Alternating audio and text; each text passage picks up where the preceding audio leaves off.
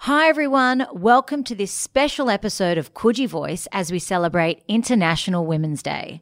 Today, we're interviewing Stephanie Roos and Victoria Stewart, co founders and CEOs of Beam. Beam is an organization that's focused on working with other organizations to help them redesign work to make it more meaningful for the modern society, as well as helping encourage more women to return to the workplace.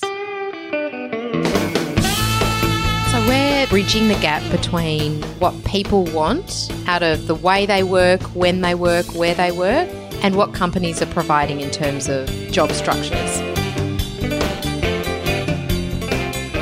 What you'll find is in organisations where people have been afforded the opportunity to work in a part time role, no work is really ever done to say, how do we make that five day a week role into three days?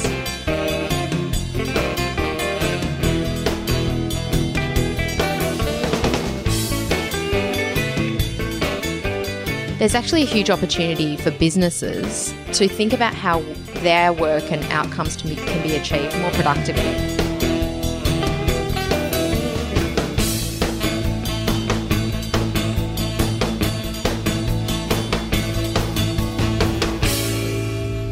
Stephanie and Victoria, welcome to Coogee Voice. Now, the two of you have lived in the eastern suburbs for different points in time. Victoria, I know you've moved away, but you'd lived there for a period.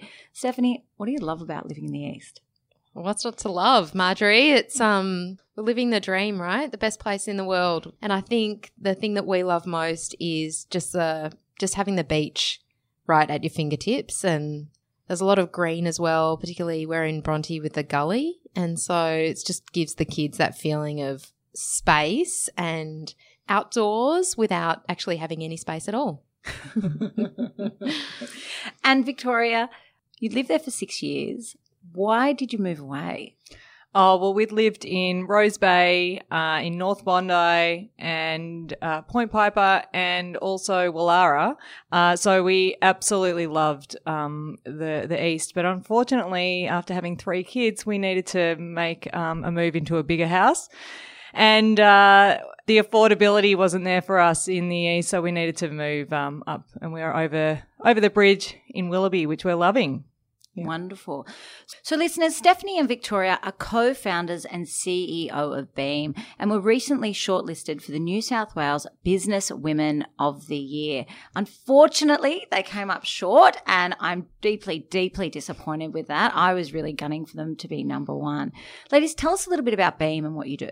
So, we're, Marjorie, bridging the gap between what people want out of the way they work, when they work, where they work and what companies are providing in terms of job structures, basically. So, what we're really talking about is people just have this huge need and um, want now for balance in everything they do in life, whether it be work as well as um, caring commitments around children or parents or sick loved ones, or a side hustle, their own startup, walking their dog, volunteering, and you know, all the incredible things that you can do for your community. People are looking to have many different aspects of their life. Now, at the same time, unfortunately, most businesses haven't caught up with that, and we're still living in a work model that's about 100 years old. So the full-time 9 to 5 and what's now extended into, you know, 60-hour work weeks with, you know, digital technology there's a real conflict there between what people want and what people can get. And so we're trying to fix that problem. And this really came from our personal experience. So we'd been working in uh, the corporate world for many years. We'd sort of worked our way up and um, found ourselves in, you know, sort of leadership roles in these large multinational organizations. And then as Steph and I started to have kids, each separately, separate families, but we basically found that it was really challenging to maintain being the employee that you wanted to be in a full-time capacity, as well as being the parent that you wanted to be as well. So we faced with this binary decision of sort of all in or all out on the career. And what we found was that wasn't something that we were just experiencing. It was by people around us. So all of our peers were facing the same thing. um, you know, friends, family, etc. And it just felt like this was being experienced by not only hundreds, but thousands and thousands and even into the millions of people.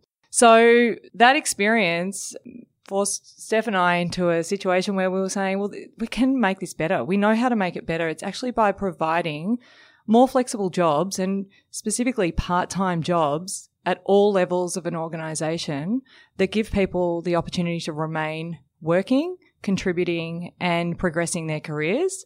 And at the same time, businesses retain that knowledge and experience in their organizations and the ultimate outcome being a more diverse uh, workforce from um, ground up to, to leadership. So we created Beam, which is this uh, one part of it is the online marketplace that connects um, all of these people who are excluded from the full time workforce. And we've talked about parents. That's one thing. And Steph mentioned another, you know, all these other segments as well. So it's men and women, athletes, etc. Also with employers who are looking to tap into this hidden workforce of extraordinary talent. And then on the other side, we really help organizations to implement more flexible work structures to enable more sustainable, flexible work uh, at every level of the organisation. So we do that specifically through role design and organisational design. So one thing you've really tapped into is the responsibilities and the roles of caring. This is predominantly still a woman's responsibility, and it is uh, not really a financially recognised responsibility. Is this a women's issue? What you're talking about in terms of part-time work? Right now it is, Marjorie, because the vast majority of carers are women. And we see that reflected in the numbers in, you know, people coming to Beam for part-time roles. But 25% of our talent are men. And their stories are amazing. And we are seeing a real progression of society towards more men putting their hand up for part time and sharing the load evenly. Even just yesterday, I was speaking with um, an incredible uh, C- CEO of a global, uh, an Australian arm of a global organization. And she said she works a nine day fortnight, and so does her husband. So they each look after their daughter on a Friday and just take it in turn. So they've got an equal work um, balance to caring balance as well. And we would love to see a lot more of that. The problems, though, for women in tackling, you know, work are different to the problems that face men. And I think the other thing to note is that women, a lot of women actually want to be caring for their kids and being able to be there for them at, you know, different stages um, and of the week and also their lives as well. And so I think the appetite for part time is, you know, strongest in women.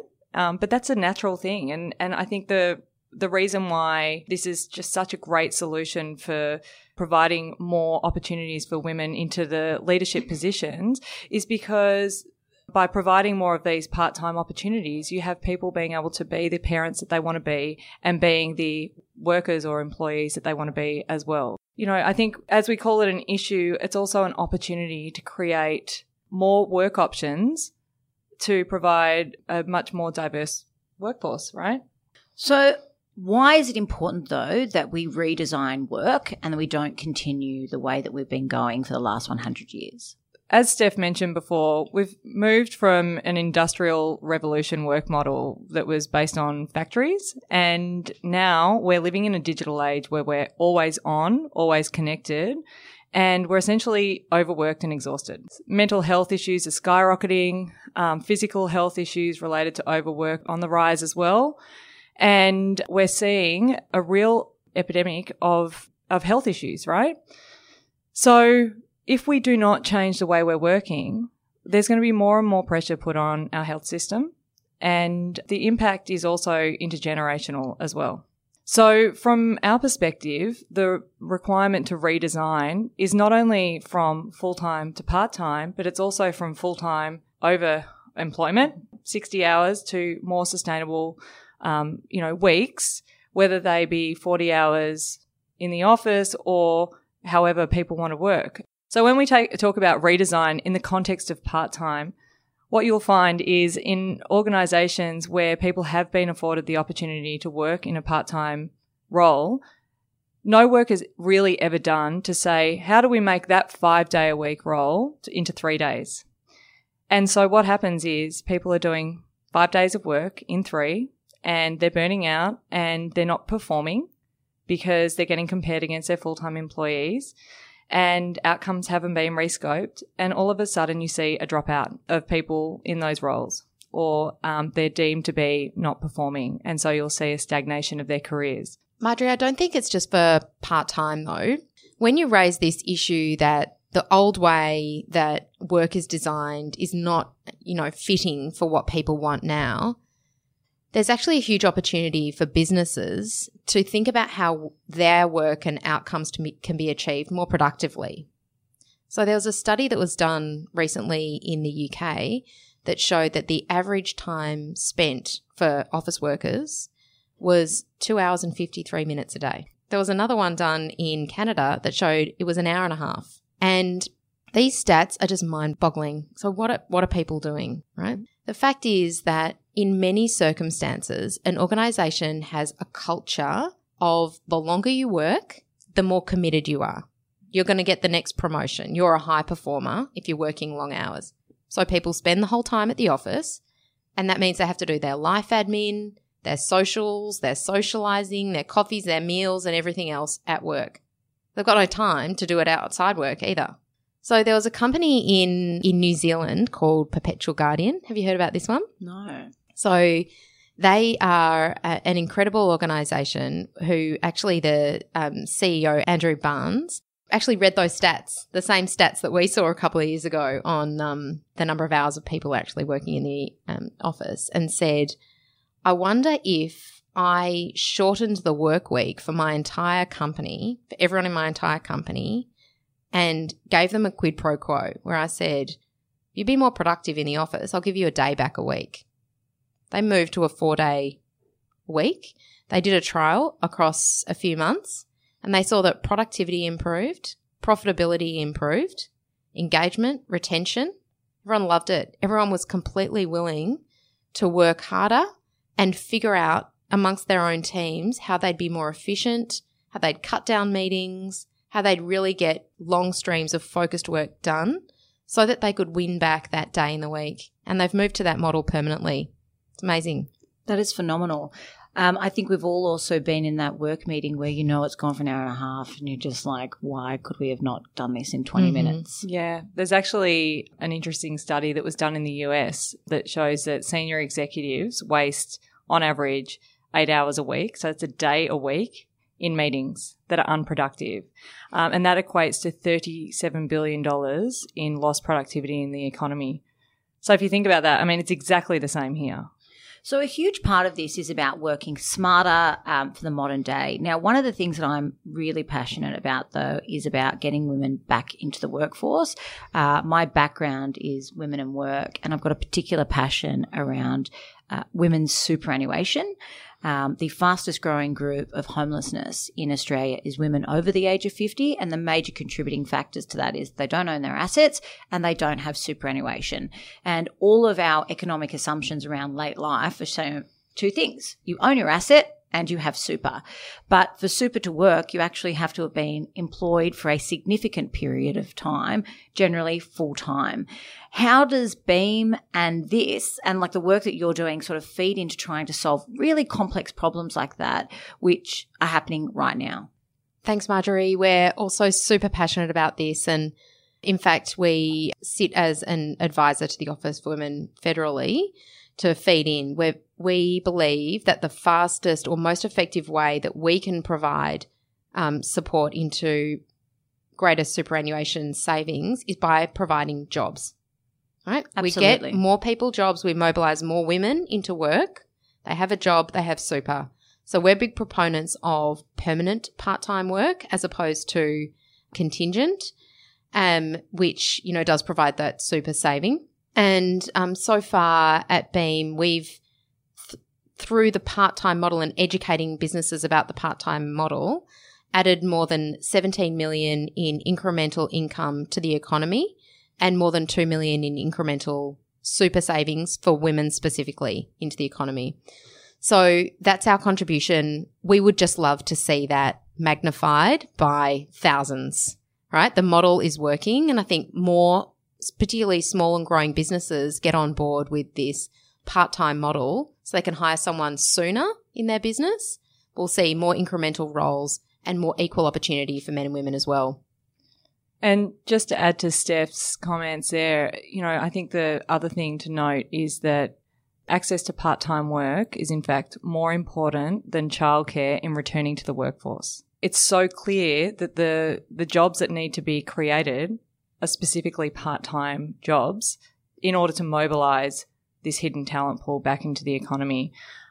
And these are incremental to obviously full time jobs that are out there. It just means that organizations can think about bringing someone in. It's not this binary decision of, um, I'm not going to hire versus I can, I can hire a full time only. So we're getting businesses to think differently about, I can hire sooner because I can bring someone in one, two or three days a week, um, because I can afford that. I don't need to afford just a full timer. Marjorie, though, what did you find in your s- studies? Most of my research has looked at that over an entire career trajectory, women choose to or are forced to remove themselves from full time work because of different caring responsibilities. So, first times in their career, it's around childcare. Later in their career, it might be having to help care for their parents or grandparents. And then, further upon that, as an older woman, you're caring for grandchildren. Um, and this has then contributed to the fact that women do not have superannuation. When you talk to women, they might be able to access part time work. They might be, but they're also then um, not really encouraged to do it because these part time jobs are tokenistic right? Mm. They don't have career advancement. They don't have opportunities for training and development. So it's just sort of a bit of a they're their job. And it becomes a bit soul destroying that you're working in these areas. You've got an education that you've been investing in. You want to contribute, but you're actually not being valued by your organization. So you leave the job and you might go and do something, go, go doing volunteering, which is absolutely important and critical for our societies. But then it leaves you in a situation where you don't have any superannuation later in life. And that uh, late life poverty is a really, really big problem. It's huge. And what, what do we do in the political system though? We've seen over the past few years, you've seen all of these great politicians have dedicated their life to their country and their people and communities. Again, forced with the same thing that, you know, Vic and I saw, which is you're all in or you're all out. So how do we tackle that? Look, I think the political arena is something completely separate as well. And it, the issues around family and work and political life is one thing. But it was Julie Bishop uh, last year who really just said the culture in the political environment is entirely different and the norms and behaviors that people get away with in politics would be completely unacceptable. So what the context of a political environment is has got to change in multiple multiple ways. Uh, not only do we need to figure out how we make it more family friendly, but this sort of toxic masculinity that does exist, how do we change that? Because that is actually what is embedded in all of this. The fact that women are shamed if they bring their child in. Um, you know, it's really difficult. I've got colleagues who might want to bring their kids along with them, and if the guys bring their kids along, God, they're a really good dad. Mm-hmm. But if the mum does it, just like oh mm, and they're sort of shamed for it. So the issues is within Parliament, there's also huge um, pressures on women outside of Parliament around how we behave. Um, I continue as a member of Parliament and in a representative role. People in 2020 come up and ask me, Am I married? Do I have children? When I say no, they'll say, Well, it's probably best that you don't. I don't know how you would manage it. And my male colleagues that all surround me are all married and all have young mm-hmm. children. Mm. They have never once been asked that question. Mm-hmm. So it's getting back to what you're saying. There are, you know, for women, it, you can't win, mm. right? You're either all in or all out. And either way, you're shamed. You're shamed by society. You're shamed by the people you work with. You don't get given the same opportunities. So it's sort of just like, how do we win? Yeah. So I think that there is, and um, I don't want people to feel hopeless, but there is just a huge amount of work to be doing in this space. Um, and how do we solve it? We solve it by calling it out when we see it. We solve it by encouraging more women, uh, more diversity in all sectors. It's not just about women; it's about different, um, different sexualities, different races, different religions, and saying, you know, you can do this. Encouraging diversity, lifting people up, and calling it out when it happens, and saying this is not okay. Because until we do that, until men continue to call out other men for sexism, and until women help encourage other women to get involved and lift them up. So when, for me, success for me means nothing unless I can use my position to help other women. I was the first woman to ever be elected to be the state member of Coogee. Women mm. have been allowed to run for state parliament for more than 100 years, mm. right? That is not okay. It's not okay that it took 100 years for the first woman to be elected to this role. And I don't want it to take another 100 years. Yeah, but that's like you were saying, there are certain things that are critical for us to move forward and that do give us hope. And you being a role model in being that first woman gives us hope, but it also paves the way for all the women after you. And I mean, we've, we've just got to hope, but we've also got to push forward and make it happen that in 20 years time from now, people won't be faced with those same sort of biases that say you're shamed if you don't work, you're shamed if you do work, you're shamed if you work part time. We need to see an inclusive environment in politics, but also in private sector and public sector as well, and in life and the attitudes that people have to what it looks like to be a successful worker. But it's not just to be a successful worker. As a woman, what does it mean to be a successful worker, to be a successful mum, to be a successful carer, to be a successful whatever? And the fact that we sort of have designed this system so and you've said it's binary you're either one or the other that just totally needs to be dismantled and saying you know what success is how you define it right? Mm. It isn't about how society decides what you are. And it's not just about how you're working, but what your family life looks like. You know, I grew up with two parents that worked full time. Paid maternity leave did not exist, mm. right? My mother was able to have all of us children during, my mother was a university academic and had all of us, luckily, during university breaks. Mm you know, that was well timed. Yeah, yeah, incredibly well timed, yeah. incredibly well timed. But my mother tells stories about times where the nanny didn't turn up, so she would have to go to lectures and just pop the baby like under a desk and just pray that we didn't cry, mm. right? And that was just where it was. And my father, bless his cotton socks, incredibly progressive for the time when we were sick kids, would bring us into his office and have us um, lying like in his private office, wrapped in a blanket, and would ask his secretary to look after us. like, which isn't fair to his secretary. But my parents had uh, my parents had opportunities to be able to allow them to work full time that other people didn't. Yeah. And we think about um, people in work, like people in careers, in industries that don't have those opportunities, you know, women, marginalized people. How do we ensure that all of them have access to those things and so that they're not shamed and that they can have those fulfilling, successful careers? It's really interesting what you say there. It, you know, it absolutely is about people um, starting to stand up and make change and, and be trailblazers in this space. And certainly, I don't think your mum would have been able to do what she was able to do without having someone supportive, either as a manager or whatever at the university, saying, yeah, you can do that. You can bring in your kids and just put pop them underneath or 100%. you know, so you need to have these advocates for change. And what we see is there are leaders in organizations who are saying, yeah, I want to leave a legacy. I want to change the way that people are working now. I want to be able to provide a more inclusive workforce or um, a greater place for people to work.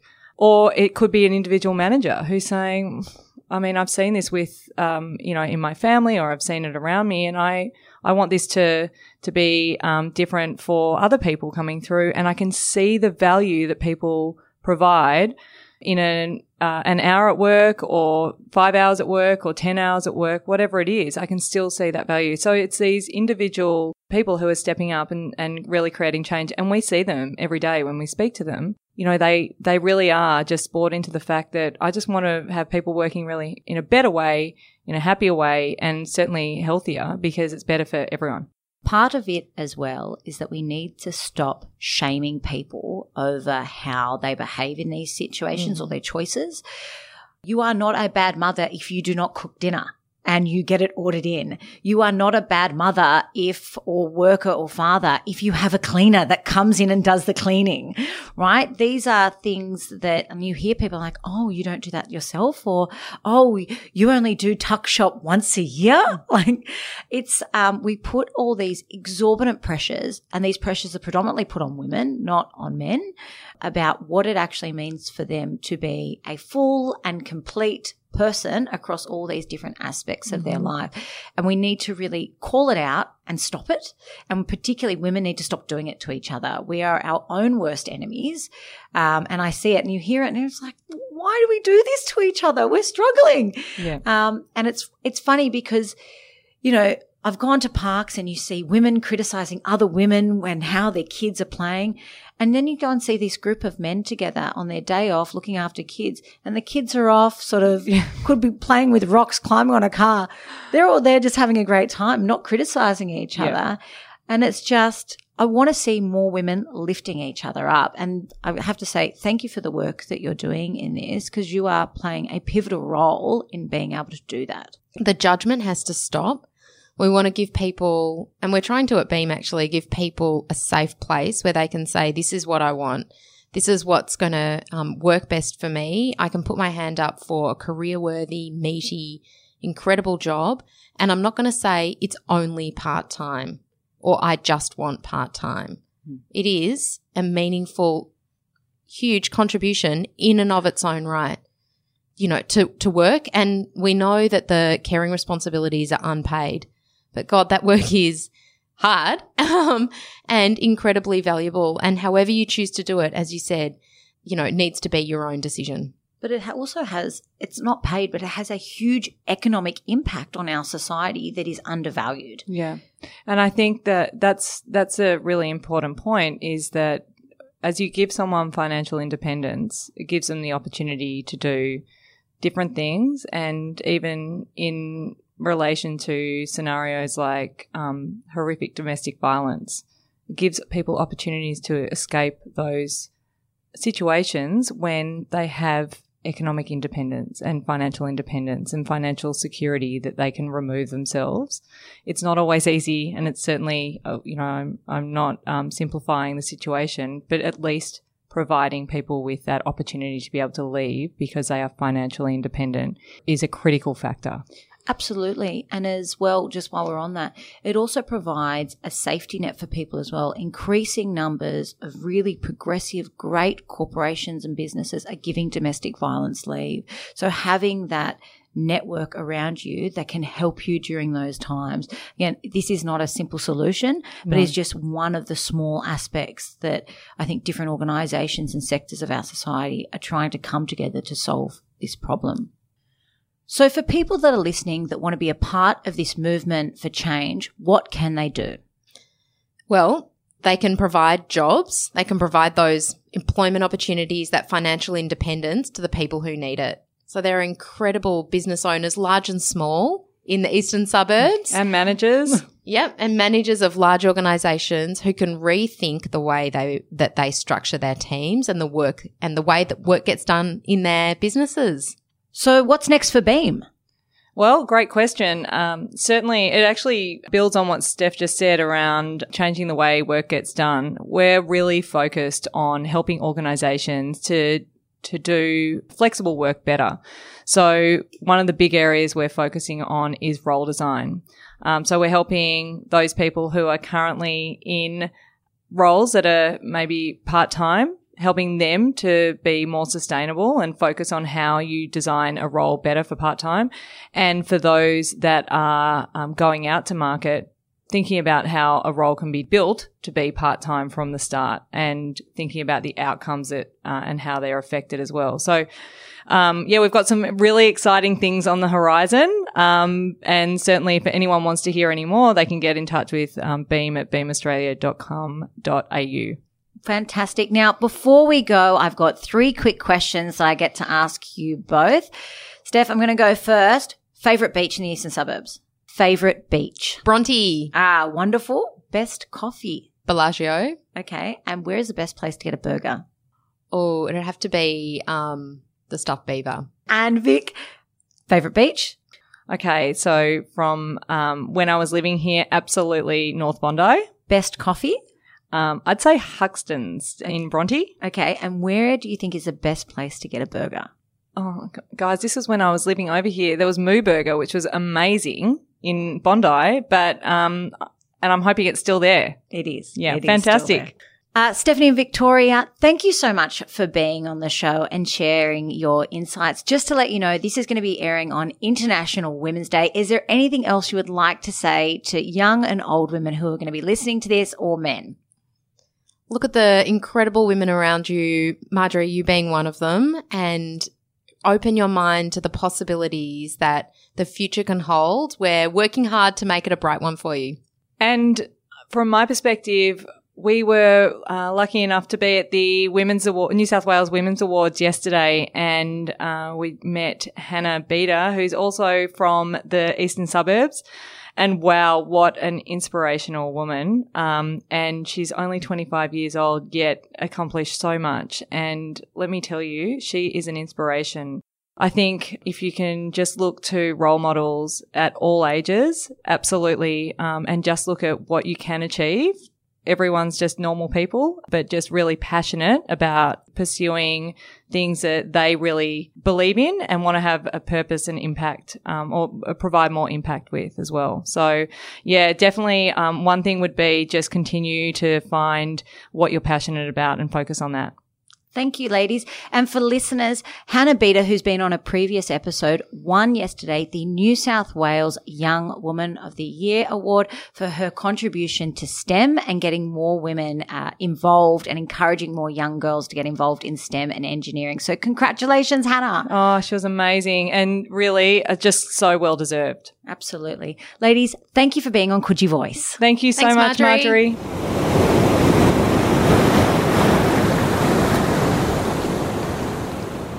What a refreshing conversation to have about the future of work and women's role in society.